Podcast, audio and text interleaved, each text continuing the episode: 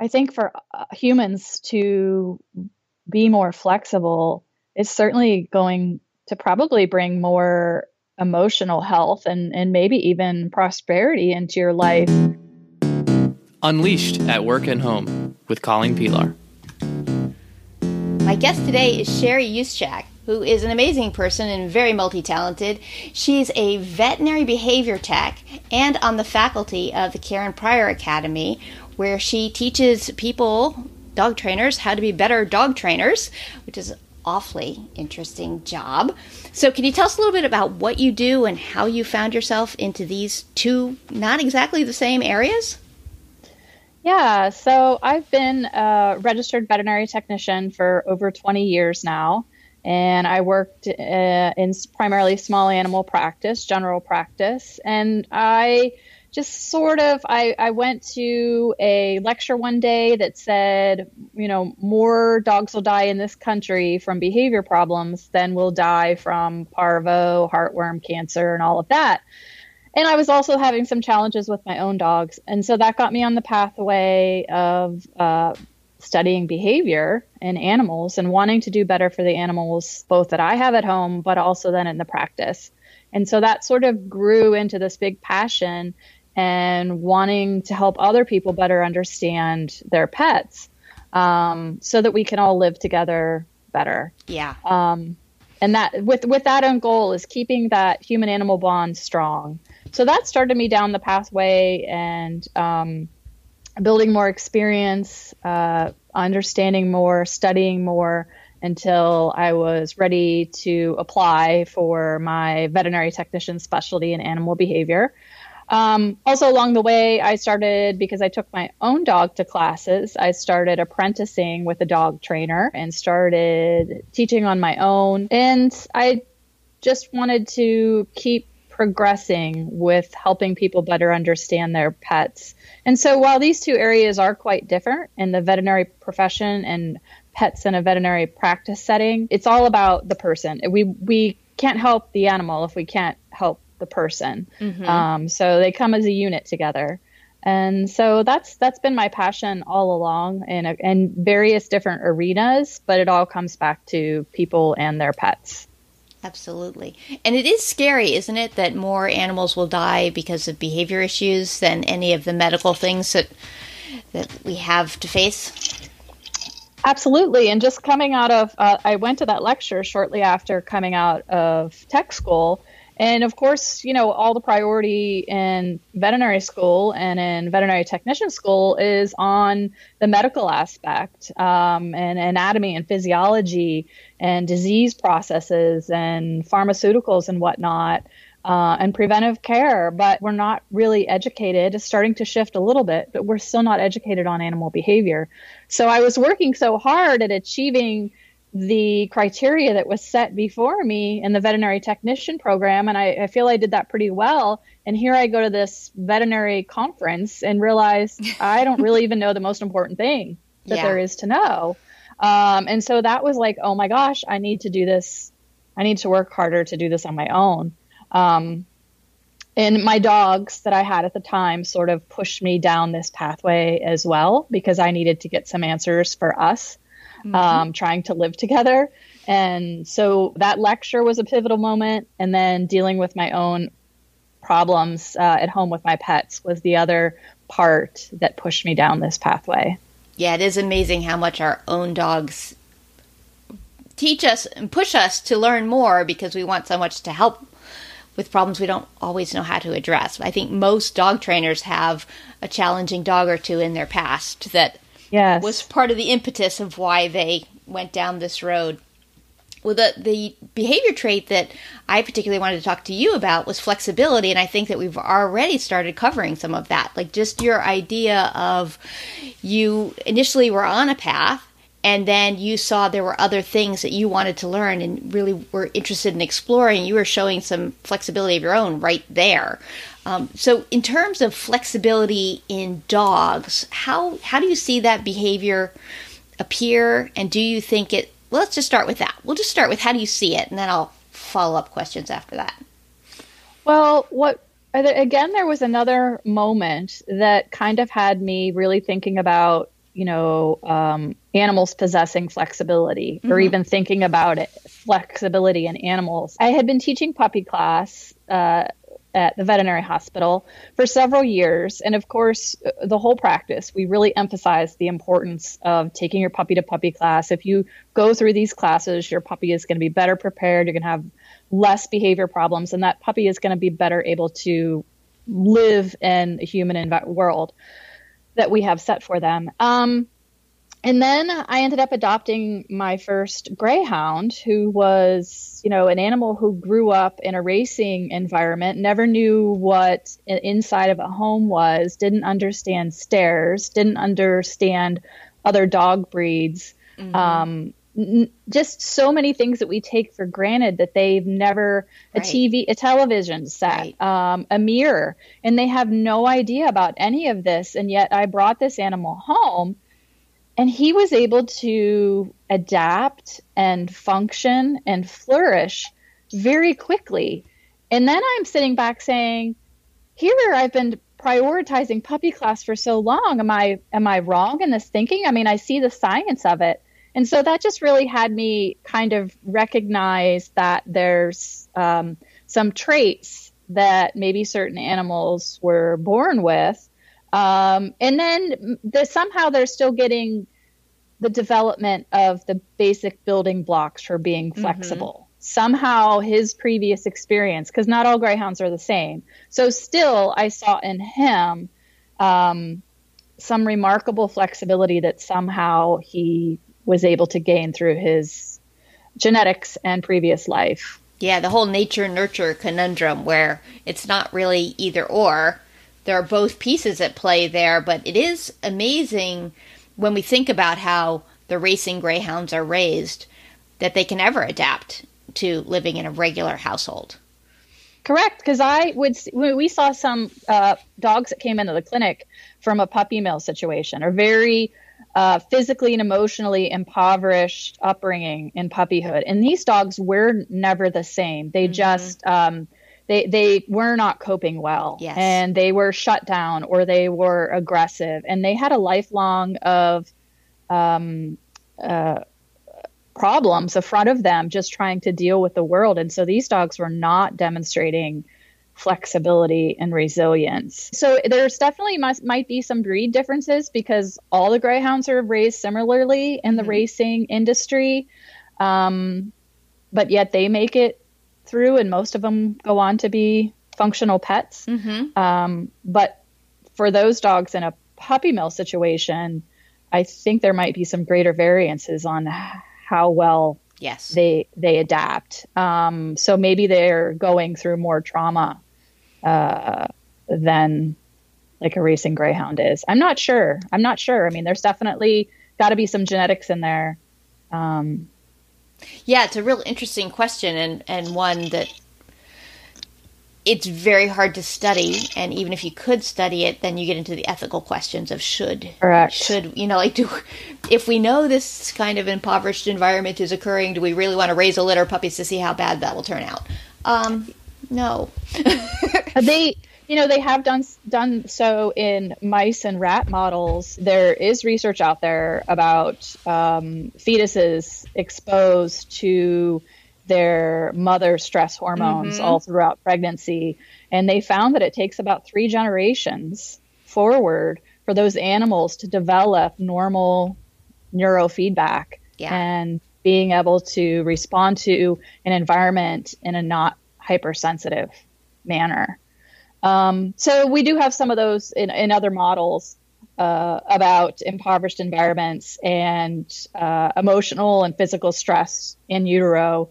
So we do know that there's some things that happen before we're even born mm-hmm. or before our pets are born that uh, we may not have had any control over, but it brings them to who they are today. Right and that's that's an interesting part with the animals is we do tend to treat them like a blank slate. Like well if you just raise them right everything will be fine.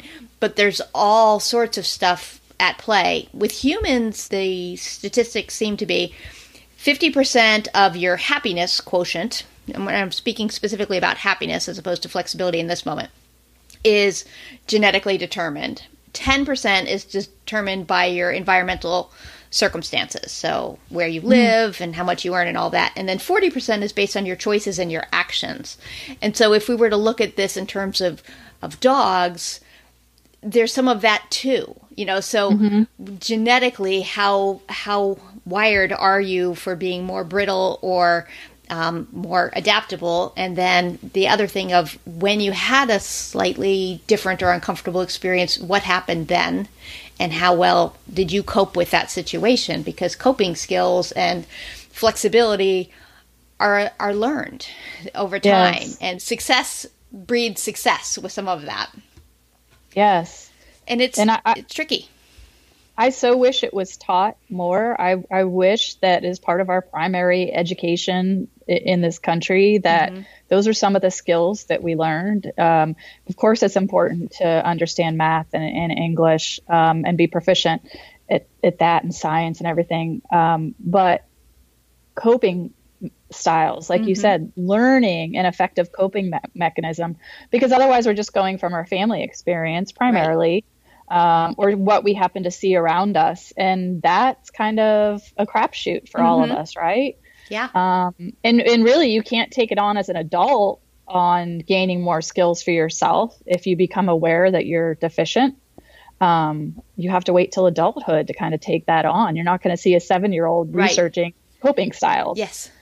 So they're just enduring it until then. Uh, but that there's there's amount of suffering that can go along there. Absolutely. If, Absolutely. If, I was talking to a woman this week who was talking about um, just the stresses of her work life and all of that. And one of the things she's particularly working on is being more patient and having a, a gentler tone of voice with her children. Mm-hmm. She said because her mother wasn't gentle or patient with her, and she was often afraid to approach her mother with mm-hmm. situations. And she said, I don't want my boys who are young, they're like three and six, um, to feel that way about me. I don't want that to be their experience. And yet, that is their experience right now. So I'm having to really think about my behavior because it is likely for me to just sort of snap at them or, you know, fly off sure. the handle because she she didn't have anything else modeled for her and she now as an adult is trying to come up with some new strategies. I hear that, you know, from parents who say I don't want to repeat what my parents did. And mm-hmm. and not not because everything was bad, but hopefully as a human you see an experience or you feel an experience and you say, "Okay, I'd like to do that a little better when it comes my turn to to take that role." And so I think a lot of parents want to do better, but they may state it out loud, I don't want to do this or that, but unless they reach out or find a way to get mm-hmm. the tools, they are likely to just right. mimic what they've experienced. And it takes a certain level of um, flexibility um, to assess, to self assess, and recognize that you're not doing it as well um, as you would like to be. Um, and you have to sort of make yourself vulnerable, I think, mm-hmm. in, in that self assessment. And then to make the steps towards a change to say, I want to do better. I want to learn more. I don't want to just repeat my same pattern right. of life. Um, and and so that's fascinating to me too, is the people who have gone through adversity and instead of just staying down in that hole or living a reactionary mm-hmm. life based on that negativity, they actually choose to to do better and to find another way. And right. it can sometimes be challenging to find another way too. Even if you make yourself vulnerable and even if you self-assess, how do you know how to find that way? Mm-hmm. And w- and what ways are worth exploring or trying? So right. when you when you think about flexibility as a trait, what do you think um, the how do you see it play out in an animal hospital? So I I would say, you know, to see an animal that I would describe as demonstrating flexibility, they may perceive some adversity.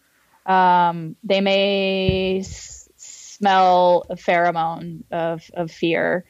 Um, they may hear a sound that is unfamiliar and causes them to feel some fear. Um, they may be touched in a way that causes them some discomfort or fear. But instead of them continuing to escalate to a point of um, a strong reaction, whether that's shutting down or whether that's acting out uh, aggressively, they're they're able to, I think, sort of change their environment. Maybe they do it socially in the way that they interact with the staff. Like instead of a growl, if they were able to change and do a tail wag, mm-hmm. would that change how we interact with them? So in some ways, I, I wonder if them being more flexible is being flexible enough to try something different when they're in a situation that's causing them discomfort. And if they try it and we soften our approach to them because, oh, they just wagged or, oh, they just licked our chin. Mm-hmm. They tried it. We changed our approach and they um, got a different reaction that maybe is more positive because maybe we stopped and engaged with them instead of right. continuing the exam. But they were flexible in their behavior to to to try um, and change their own environment to something that would maybe more suit their emotional state or help their negative emotional state from progressing. Yeah, that's a great example. So, on the human side of it, what do you see as the benefits of flexibility for us? I think for uh, humans to be more flexible is certainly going to probably bring more emotional health and, and maybe even prosperity into your life. Um, if you keep doing the same thing that you've always been doing, you're going to keep getting the same results. yes. Um, yeah. So at some point, you have to do something different. You have to demonstrate some flexibility, and maybe the slightest little baby step, um, like that dog trying a tail wag instead of a growl, um, he just tried it. He wasn't even sure he was feeling it, but he tried it because it's in his repertoire.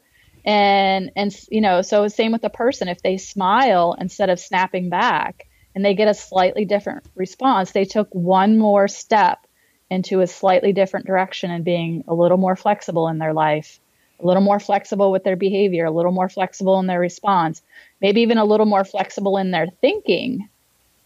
Which is a whole challenge in and of itself, isn't it? Yeah, definitely. Um, you know, we uh, whether we're taught different uh, realities based on your upbringing, on what you're supposed to do in certain situations, what you're supposed to believe because you were brought up in this sort of household. Um, and so to be brave and to to try and open your mind a little bit, open your mind to be slightly more flexible can bring you to different realities that otherwise you're not going to see. Mm-hmm. And and that will bring, like you said, greater emotional health, and that's something that we're really all working toward these days. That when you read, you know, seventy percent of American employees are not engaged at work. That's just a terrifying number. And some of that is that we're starting to shut down the creative thinking, and we need some flexibility and some adaptability in thinking about things in a different way. Right. If we're only supposed to stay in a certain very narrow construct at work or in our family life, um, then things are going to get really mundane and boring um, and maybe even frustrating. Mm-hmm. And you may not know why, but you may be feeling those emotions. And so having some flexibility and not having those limits placed on you so strongly at your work or something, I think certainly is going to be healthier because humans' survival, the survival of a species, depends on some flexibility. Yeah. We are wired to adapt. It is interesting, especially when you look at just extinction rates. The, the species that are still alive are such a tiny, tiny, tiny percentage of all the species that have ever lived. And that that adaptability and ability to, to say, this is what's happening and how can I change both physiologically and also psychologically, emotionally, and behaviorally is it's definitely a human gift. Well, a canine gift too.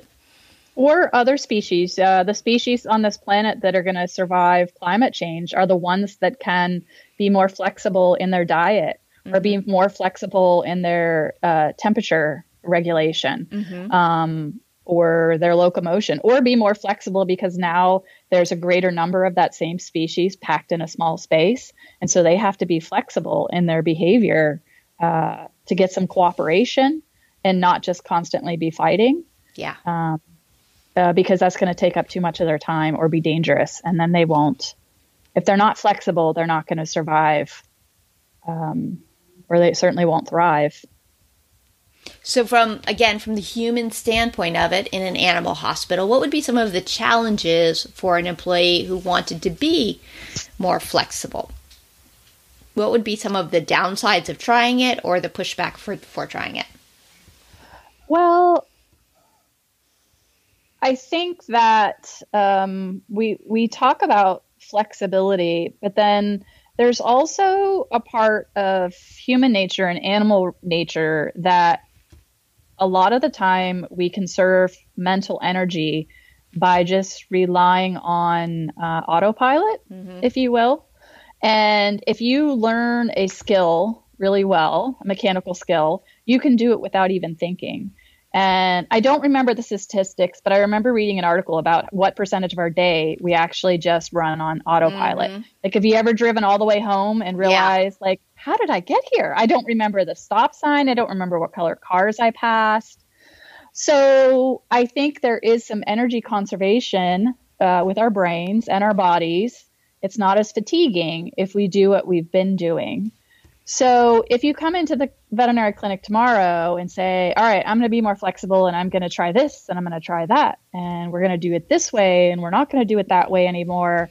I think that that um, if you're doing that without a single goal in mind and you don't have that goal identified and you don't have a way to assess if you're making progress on that goal and you just say i'm going to be open and i'm going to try new things it can be very scattered and I think you might not get the result that you're looking for. And it could be really frustrating for your coworkers too, because that's going to bring some extra confusion into the day. Mm-hmm. Um, and it's going to kind of jar everybody's autopilot.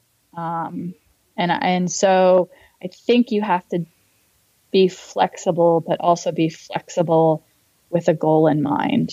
Yeah, I think that's a uh, great tip. The the part about having a really specific goal that you're creating the flexibility around it definitely focuses your energy and decreases your frustration and that of the people around you. Right. And like you mentioned, that woman that you were talking to, where she wanted to not snap back mm-hmm. at her kids, she wanted to be open, more open to conversation. And this would be a reality in a veterinary practice as mm-hmm. well. I don't want to snap so much at my coworkers, I want to be open to what they have to say. But if that's just your idea to go in the workplace tomorrow and be more open, what does that look like? Right. What are you going to say instead of snapping back? Like you have to prepare yourself to have some success. So you have to identify what it would look like. You have to create steps along this pathway. So you're going to have to really invest some time um, and thought into mm-hmm. how to do this instead of just make a proclamation. Right.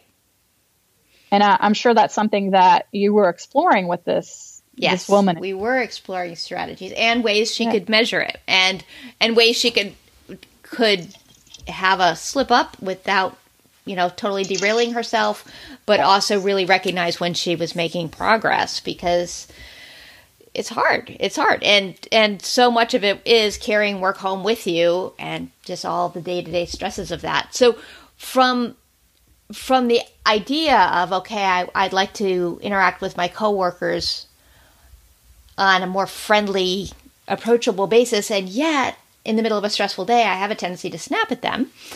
Um, mm-hmm. Would would you say it would be a helpful strategy or less helpful to do blanket a big announcement? Guess what? I'm working on this, or to target a few specific people and say, I'm really working on this, and I'd I'd like some guidance and feedback on how I'm doing and and ideas you might have for helping me with this.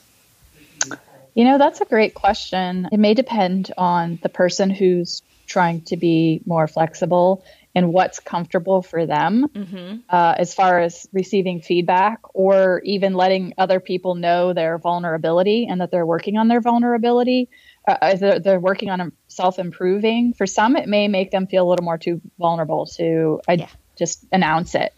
But I think that if you do have somebody that you feel safe uh, communicating with, safe in that they're not going to ridicule you, they're going to be supportive of your change, and that you appreciate um, how they communicate. If you have someone like that, then I would say that would probably be helpful to let them know what you're doing mm-hmm. so that they can help you work towards your goals. Um, in a in a positive manner, in a constructive manner. Um, so Those once some- again, it sort of depends. yeah, it, that's the answer for everything in all of life, isn't it? I mean, yes. Well, like, it depends. we're always looking for the concrete answer, and the answer is always it depends. So that that's a really good tip about about how to move forward with that. Do you have any other suggestions for if somebody really wanted to just have a little more flexibility in their life? Something to try, like any just an across the board, not specifically with the I'm trying not to snap at my coworkers thing. Yeah, I think really, um, like we already said, is coming up with some strategies on what you're going to do differently, coming up with a goal and setting really small, simple goals. Like if I can identify one situation today where I didn't snap at somebody where I normally would have, celebrate that as a huge success. Recognize that uh, like you mentioned, at times of stress, you're going to revert back to what you have learned how to do the most. And that is the pattern, the negative. Let's define it as negative that you're trying to change. And that's okay. It's going to happen. Expect that it's going to happen and be okay with that instead of just throwing it all out the window and saying, I can't do this. I can never do this. Yeah. So identifying small improvements and really celebrating those and don't get too hung up on the failures, but continue to self assess and say, well, I wonder why I snapped during this situation. Oh, it's because I didn't get lunch yet. I was hungry. Not to make excuses, but to identify ways that if you see a trend, Right. uh, it always happens right before lunch. It always happens if we add on a surgery. It always happens at 5:30 when that emergency call comes in. Um, so trying to identify some trends that you can then find new strategies to help you with these trouble spots. Yeah, Um, I so think that's probably- a really important one because it's really tempting when you have some backsliding to beat yourself up about it, but not really explore why did that happen. And the why did that happen is the part that that gives you the opportunity for creating those strategies. So it was the end of the day. I didn't eat lunch. I was so tired. All those things. Okay, so what could I do next time when this happens? Because it's going to happen again. Right, especially if you don't address it. And it may not be tomorrow and it may be a week from now and it's going to creep up and you're like, "Why did I explode? I was doing so well." Well, there, you know, there's there's things that play into that. So probably some level of documentation, whether you write it down, whether you have an app on your phone um, that you're using to track your progress, whether every night at the end of the day you sit down and take 10 minutes that you have set aside to sort of look to see where you've been and what you've done. Um, I th- think there's going to need some level of tracking or recording if, if speaking is easier. Some people may just want to re- record Yeah. it. Um, but if we want to change behavior, we have to track behavior, whether it's a dog or a polar bear or a human being. We have to, if we really want to make a change, we have to track it. Right, the things we measure. It's always that. Yes. So I forgot to ask you at the beginning about the pets in your household. How many pets do you have? What do you have? I have two greyhounds. Um, both are retired racers. Uh, Desi is a male. He's 12 and a half. Um, and then I have Gemma, who's a female, and she is seven. And then I also have a mule. Um, she's a female or a Molly mule. Uh, mules aren't called mares. The females are called Mollies. So she's a Molly mule, and she is seven. And um, my greyhounds are my what I would label as my easy pets um, currently, and my mule is my challenging animal right now. So she takes a lot of my time budget, my emotional budget, uh, my behavior um, budget, my um, thought processes, and is really stretching me in different ways. So How so? I would say she's not as flexible um, in or resilient, and she's sensitive and more emotional. Um, the good news, bad news is she is very expressive with her emotions, something that I haven't seen as much in horses. Mm-hmm. And she's immediately expressive. So if there's something that happens that she's uncomfortable about, you're going to immediately see it. so that's good, right? You that is good. You at least know. at least know, but then you have to address it, right? Mm-hmm. I feel uh, a necessity to address it because that's my training style. So that could be definitely challenging um, to, to try and keep training in a realm where she is comfortable and happy and not overfaced. Well, normally I ask this question about dogs, but I totally want to ask it about your mule. so, oh yeah, if she could talk, how oh, would she describe you? I think she appreciates the fact uh, most days. I think she appreciates the fact that I'm calm and patient with her. Um, and creative because I continuously try to think of ways to improve her quality of life and improve our communication. Um, I think, though, at times, because she's never learned clicker training mm-hmm. uh, and probably never really had, I'm imagining, a voice in um, demonstrating a choice in mm-hmm. life.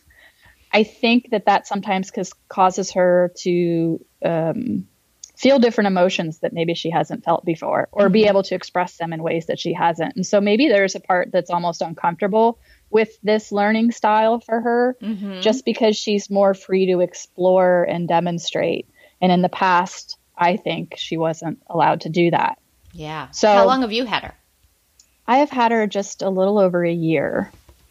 Yeah, so um, she had reached it. I mean, I don't know much about mules, but I'm assuming six is an adult mule.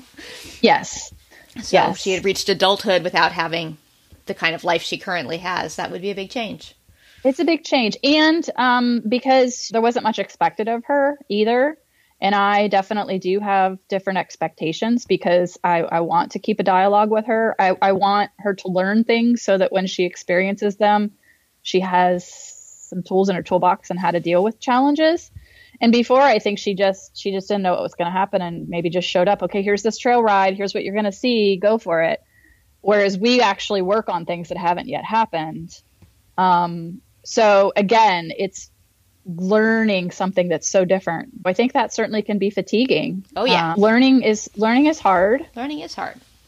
And um, so while I think she does enjoy it, I definitely have to um, be aware that it can be fatiguing for her. I, I try to keep it positive, but uh, you're walking that fine line of growth without stress yeah. And trying to minimize the stress on the learner. Balancing her skill level with the level of challenge and that, yes. that perpetual dance of too much, it's too a, little, too. Oh. It's, it's a daily dance. It's a mm-hmm. daily dance. Maybe I didn't get the mule I wanted. Maybe I'm getting the mule I needed. Um, mm-hmm. Because my traditional experience with horses was more punishment and coercion based. How I started, same as how I started out in dog training. Right. And now, you know, I've changed in dog training for many, many years now. And now I'm coming back to equines and have a whole different um, perspective mm-hmm. on living and training with them. And so now I'm applying this theory that I've been practicing in dogs and cats um, to this species. But my learning history, that's the other thing too, is I'm overcoming my learning history, mm-hmm. which was based in punishment. Um, so there's certainly some challenge. It's hard to do, isn't it? Because I started in traditional training as well, and it took me a couple of years before I had completely come up with new brain patterns for all the things that pop up. Because sometimes I would just go back to what I'd been taught and yes. it wasn't always what I wanted to be doing, which is exactly what we've been talking about through this entire session is you need to kind of note those areas where you might not might not have the first right idea. And the, the other challenge, too, is the equine training environment still is way behind dog training in that you're surrounded more by um, the punishment and coercion methods. Mm-hmm. And so mm-hmm. that's what's surrounding you. And if that's what's been in your learning history, and now you're trying to make a conscious choice to be more flexible, uh, in yourself and use what you know is true, you still, as a human being, there's times when you still have self doubt. Mm-hmm. Even though you know rationally this is the best thing to do and scientifically this is the best thing to do, your human nature yeah. Um, you run into challenges when you're trying to change. And it could be the same thing for a person in a veterinary environment, like that we talked about. If they go to work in a veterinary environment that is very negative and everybody's snapping at everybody, and you're the one that's trying to make the change when nothing else around you is changing, it can be another challenge that you can experience is the loneliness that could creep in there of just being on this small island of trying to do change within yourself and the challenges that you may face if your environment is not conducive to that change. Doesn't mean you can't do it. Lots of people do it. Um, they rise out of adversity. Uh, and we seem to celebrate when they've risen out of it, but we don't always talk about that long path in between. Right. All the uncomfortableness, all the doubt, mm-hmm. all the trial and error, and documenting and resetting goals and being flexible with your plan of improvement. Yeah. Uh, and being flexible when you backslide. Well, this has been an awesome conversation about flexibility. I think we've covered a lot of different areas. We just keep kind of hopping around. I know, but but I think it all relates to flexibility and and you know really looking at our own lives and the lives of the people and animals around us and trying to make them better, which is always the goal here. Um, but I think there's been a lot of really, really interesting points here. So I appreciate you coming on and talking to me about this. Subscribe to Unleashed and please visit www.colleenpelar.com forward slash iTunes to leave a review. Reviews help veterinarians, vet techs, and other animal care professionals looking for a little more joy in their life find us. Together, we can help each other thrive.